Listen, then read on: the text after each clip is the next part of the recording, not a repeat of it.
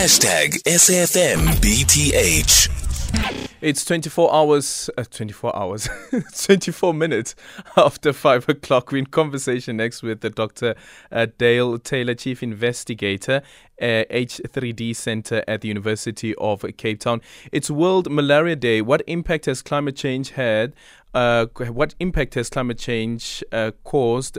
What impact has climate change had and caused by floods in African countries uh, due to the rise of malaria? The continent uh, carries the highest burden of the disease compared to any region in the world. About 70% of all malaria cases and deaths are uh, affect population in 11 countries, and 10 of those are in Africa. Despite the strides that have been made in the fight against malaria, Africans still remain at risk, especially as the impact of climate change worsens. To discuss how investing scientific research has innovation can drive African solutions to end malaria, we are now joined on the line by Dr. Dale uh, Taylor. Dr. Taylor, good afternoon, and thank you so much for making time for us. Well, at least some strides have been made considering the R21 vaccine. Good afternoon, Aldrin. Yes, uh, thank you for having me on today. Uh, indeed, you know, I started uh, my career in malaria many years ago as, an, as a, a, junior postgraduate student in the late 1990s. And back then, we'd been working on a vaccine for 10 years already. So that when it's finally actually becoming available is a, a really big boost for, for everybody around the world. You know, as, as you've mentioned, malaria is an absolutely gigantic problem. And something like this, which will, will give so much cover to so many, is, is a, a phenomenal achievement. Do, do you see more countries taking up um, the R21 vaccine, um, even though the uh, World Health Organization hasn't given it the green light as yet? I see Nigeria as well as Ghana already on Africa at least. I think they will. Um, certainly, the, the preliminary data looks really, really good.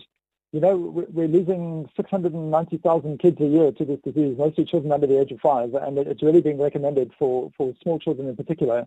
And, uh, you know, these are our future generations. If, if we don't look after them uh, here at home, then nobody will. So I, I, think a lot more countries will pick it up. And I, I, don't think WHO registration is too far away. But certainly, I, I think we'll get many more people uh, grabbing the vaccine as soon as it becomes available, yeah. Mm-hmm. And how close do you think we are to eliminating malaria by 2030? Well, we've made huge strides. So, you know, you mentioned at the, at the top of the program, uh, we're looking at about 250 million cases a year currently uh, nearly 680,000 deaths. When I started 25 years ago, it was closer to 700 million cases a year and more like 2 million deaths. So we, you know, we've cut that down by 60, 70%. We're getting there. Um, there's still a ways to go. Um, fortunately, you know, there's been a big push uh, across the sector for the last 30 years. We've invested in bed nets. We've come up with new drugs. There, has been big investments in, in insecticide programs and things like that. We are really hitting this thing from all sides. So uh, there's, there's still a distance to go. I, I don't think COVID helped us. Um, you know, just with having to divert resources, and obviously the world was was preoccupied. But certainly, I I think we can get there. Absolutely. Where would you say some of the pressure points are, and countries with with some major concerns? So, oh, that's a that there, there are many answers to that question. One of the big issues we have is the huge, uh, wide availability of counterfeit drugs you can buy prescription medicines from any street market in most African cities that are nothing more than, than you know, powder and sugar, mm. claiming to be good antimalarials. Uh, you know, it's really undermining uh, uh, uh undermining the treatment program. W- would that be because they're not freely available at uh, at primary healthcare? Um, I think that's probably country dependent. You know, the, the, the African governments generally have been quite good about getting involved with, with looking after their people. I think probably the bigger problem is the newer drugs are a little bit more expensive. Uh, in many countries, they can't afford some of the newer drugs and are relying on the legacy drugs, which are not quite as effective as they once were. In some cases, almost completely useless. Um, and if you can get these things without a prescription generally over the counter, you know, why would somebody waste a day at the clinic? They go in and ask for something, get it, and hope for the best and then the approach of policymakers as well, and uh, how we invest in, um, in, in, in, in, in treatment and try to also invest in the research relating to malaria. So yeah, look, research is the big thing. You know, it's uh, it's a problem I think uh, across the third world. Is a, you know we think that that the money should be spent on other things without realizing how important the research is. A lot of the illnesses that we suffer from are almost unique to us. You know, malaria isn't a problem in Europe or in North America or in Australia anymore. They, they got rid of it with insecticides years ago. So if we don't invest in it, if we don't do our best to try to look after it, probably nobody else will. the difficulty there is the cost of development of medicines is insane. You're looking at about a billion dollars to get a new drug to market.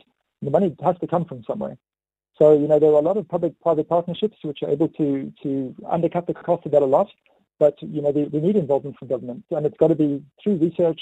Uh, we've got to, you know, fund scientific programs. And in addition to that, it's the public health, health initiatives, things like rapid testing, uh, provision of bed nets, looking at insecticide programs, draining standing water, other things like that, which really are, if we can prevent malaria from getting into people, we don't need to worry about the drugs as much.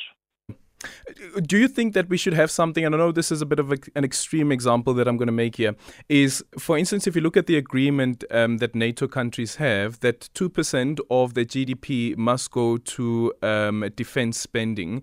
Could we in Africa also look at something similar with the intention, though, at least of dealing with research, specifically on cases like malaria? You know, that would be a, a phenomenal achievement if we get that right. It's estimated currently probably between 1% and 2% of Africa's GDP goes to malaria anyway, just trying to deal with it internally. If you could commit that sort of money to research, you know, and prevention programs, certainly that would be wonderful. Thank you so much for your time. Really appreciate it. That is Dr. Dale Taylor, Chief Investigator, H3D Center at the University of Cape Town. It's half past five.